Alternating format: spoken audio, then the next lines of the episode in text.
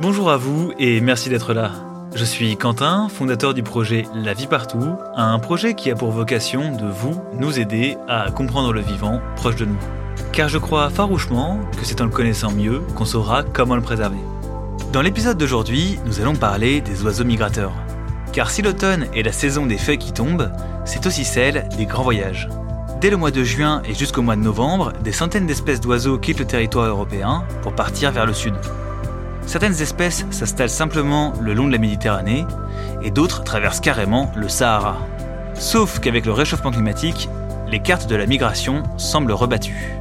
Alors, est-ce que nous allons assister à la fin des oiseaux migrateurs? Eh bien, c'est ce que nous allons voir aujourd'hui. Bienvenue dans le quatrième épisode de la saison 2 du podcast La vie partout. Je vous souhaite une bonne écoute.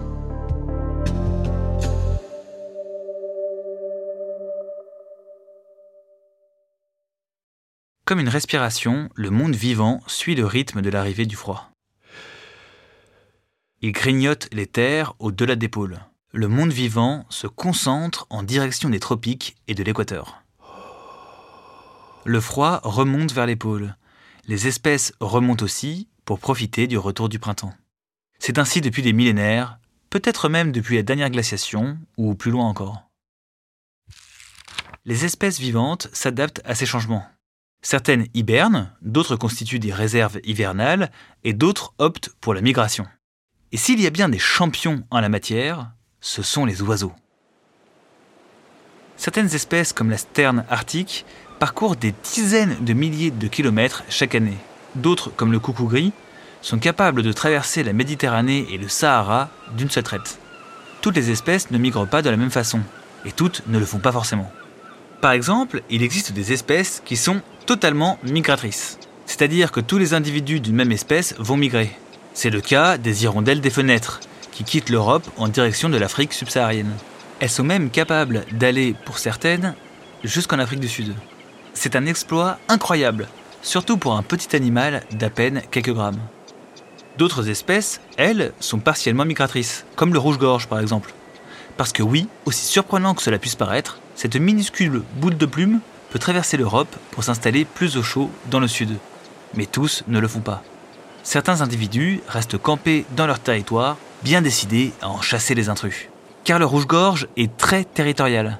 C'est d'ailleurs une des raisons qui explique leur sédentarité. S'il réussit à passer l'hiver, ce jeune mâle sera déjà en place pour séduire les premières femelles de retour de migration. Le froid semble être la cause principale de la fuite des oiseaux. Mais ce n'est pas tout à fait le cas. Enfin, pas directement. Je vous explique. Les espèces d'oiseaux migrateurs sont très nombreuses, et la plupart quittent le territoire pour la même raison, le manque de nourriture. Certaines espèces sont insectivores, comme les hirondelles, et l'hiver venant, elles ne vont plus trouver leur proie favorite sous nos latitudes. Car ce n'est pas un secret, les insectes disparaissent tout l'hiver pour échapper au gel alors il va falloir aller les chercher ailleurs. Il en va de même pour les oies venues du nord, comme les bernaches nonnettes. A l'inverse des espèces que nous voyons chez nous l'été, ces grands oiseaux quittent leur quartier situé au nord de la Scandinavie pour venir s'installer chez nous en hiver. Pourquoi? Tout simplement car elles mangent de l'herbe. Sauf que l'hiver en Scandinavie, les grandes étendues vertes blanchissent et se retrouvent couvertes de neige. Les oies n'ont plus grand-chose à se mettre sous la dent, alors elles viennent chez nous. C'est aussi le cas pour certaines espèces de canards qui se nourrissent dans les zones humides. Dans le nord de l'Europe, ces zones marécageuses vont geler, empêchant d'atteindre la nourriture qu'elles renferment. Bref, tout ça pour vous dire que la migration, c'est une histoire de nourriture. Une sorte d'effet domino lancé depuis la base de la pyramide alimentaire. Avec le froid, les végétaux s'endorment. Comme vous le savez, si vous suivez bien les épisodes de ce podcast, les végétaux sont à la base de la chaîne alimentaire et nourrissent de nombreuses espèces d'insectes et d'autres animaux, que ce soit grâce à leurs feuilles, leurs racines ou leurs fleurs. Ces ressources étant manquantes, les insectes s'endorment, tout comme beaucoup de petits mammifères, et disparaissent de nos écosystèmes. Tout ça pour dire qu'en hiver, il y a franchement moins à manger. La concurrence sur les rares ressources disponibles risque d'être féroce. Alors, pour beaucoup d'espèces, il est temps de mettre les voiles.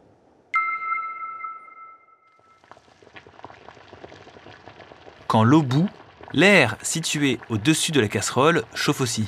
Cet air chauffé, moins dense, est plus léger que l'air froid. Alors cet air chaud va monter vers le ciel. Il se passe la même chose en extérieur, quand la roche affleurante est chauffée par le soleil. Il en résulte de grands courants d'air chaud qui vont monter vers le ciel. Une fois en altitude, cet air chaud va se refroidir et redescendre vers le sol. Cet échange basique air chaud-air froid est appelé convection atmosphérique et est à l'origine des mouvements d'air dans le monde entier. Cette circulation de l'air est d'ailleurs bien connue des espèces migratrices. Les grands oiseaux ont besoin de beaucoup d'énergie pour voler. Alors ils ont développé des techniques bien rodées pour pouvoir traverser les continents. C'est notamment le cas des cigognes et des rapaces. Leurs grandes ailes captent les courants d'air chaud comme la voile d'un bateau. Ces navigateurs aériens vont se laisser monter dans les airs en faisant de grands cercles. Puis, une fois bien haut dans le ciel, ils se laisseront porter jusqu'à la prochaine colonne d'air. Avec cette méthode, ils peuvent parcourir des milliers de kilomètres, depuis le nord de l'Europe jusqu'au nord du Maroc, voire même, pour certains, jusqu'au sud du désert du Sahara. Certaines espèces vont aussi voler en formant un V pour maximiser leurs chances d'arriver à destination. À la pointe du V se situe l'oiseau de tête, faisant office de chef de peloton. Il va fendre l'air et ses compagnons de voyage pourront profiter de son aspiration. Ainsi, l'ensemble du groupe pourra économiser de l'énergie durant le vol. Chez les oiseaux sociaux, comme chez les grues ou les oies, cette méthode de vol aura aussi l'avantage de montrer aux plus jeunes les meilleurs itinéraires de migration. Malgré toutes ces techniques, les grands planeurs ont tout de même besoin de reprendre des forces régulièrement. Alors, ils feront des pauses durant leur trajet. Ces zones peuvent être des marais, des zones humides, des bois ou des prairies. Bref, des zones où la nourriture est disponible en grande quantité. Retenez bien ça, car nous y reviendrons plus tard. Tous les oiseaux n'ont pas d'aussi grandes ailes que les cigognes ou les rapaces. C'est le cas notamment des passereaux, ces petits oiseaux chanteurs qui sonnent la mélodie du printemps. Mais pour autant, ça ne les empêche pas de migrer eux aussi. Et vous allez voir, ils sont capables de prouesses formidables. Dans ce buisson chante une fauvette noire, un tout petit oiseau bien connu de nos jardins. Le mâle a un plumage gris et une calotte noire sur la tête, à la différence de la femelle qui a une calotte brune tirant un peu vers le roux. Ces tout petits oiseaux n'ont l'air de rien, mais ce sont de fantastiques migrateurs. Comme beaucoup d'espèces de passereaux, les fauvettes pratiquent le vol battu, c'est-à-dire qu'elles vont battre des ailes pour se maintenir en vol tout en fendant l'air. C'est un effort titanesque, un peu comme si nous, humains, tentions de traverser le pays en sprintant. Pour réussir un tel exploit, les fauvettes s'adaptent. Et vous allez voir, c'est une véritable aventure. Il existe deux grands groupes de fauvettes migratrices. Certaines naissent au nord-ouest des Alpes, d'autres au nord-est. Ces dernières quitteront l'Europe en direction de la Turquie, voire même de l'Afrique de l'Est. Et celles nées à l'ouest partiront en direction de l'Espagne et de l'Afrique du Nord. Ce sont elles que je vous propose de suivre. Au printemps et en été, les fauvettes se nourrissent d'insectes. Mais quand le mois d'août arrive, leur régime alimentaire change. Leur horloge interne leur indique que le moment de la migration est proche. Alors les fauvettes vont troquer leur régime insectivore contre un régime frugivore. Et autant vous dire qu'elles y vont franco, au point de gagner plus de 30% de leur poids en graisse. Pour un animal d'une vingtaine de grammes, ça fait vraiment beaucoup. S'il y a bien des baies qu'elles apprécient particulièrement, ce sont les baies de sureau. Ces grappes de petites boules noires arrivent à maturité en août, pile poil pour accompagner les préparatifs des fauvettes. En plus de gagner du poids, les fauvettes vont aussi changer de plumage juste avant le grand départ et une fois les préparatifs terminés, elles partiront. Comme beaucoup de passereaux, les fauvettes voyagent de nuit. Ainsi, elles échapperont à la plupart de leurs prédateurs, tout en évitant la surchauffe à cause des rayons du soleil. Elles parcourront plusieurs centaines de kilomètres chaque nuit en faisant des haltes pour se nourrir et refaire des réserves. Tout au long de leur trajet, il leur faudra des biotopes variés et pleins de vie pour réussir leur voyage. Les fauvettes quittent le nord de la France pour rejoindre la vallée du Rhône et se nourrir de raisins. Elles visiteront aussi les vergers pour se nourrir de la chair des pommes. Si vous en voyez une dans votre jardin, il est possible que ce soit une fauvette de passage en train de reprendre des forces avant de s'attaquer à un obstacle de taille, la traversée des Pyrénées. Les montagnes forment une barrière naturelle quasiment infranchissable. Mais il existe des points de passage, des endroits où les vents s'engouffrent. Ces points de passage sont les cols de montagne qui sont empruntés par la plupart des espèces d'oiseaux migrant par l'intérieur des terres. Ce chemin est dangereux et peu d'oiseaux y arrivent sans périr. Les prédateurs et les chasseurs ne sont jamais très loin et le manque de nourriture ou de réserve de graisse peuvent les empêcher de terminer leur voyage. Mais le jeu en vaut la chandelle, car les fauvettes visent une terre bien précise. En deux semaines, elles traverseront l'Espagne, puis arriveront dans la région de Gibraltar. Ici, la température tombe rarement en dessous de 10 degrés et la nourriture est abondante. Sur place, elles retrouveront d'autres fauvettes sédentaires qui y restent toute l'année, les voyageuses devront donc réussir à se faire leur place.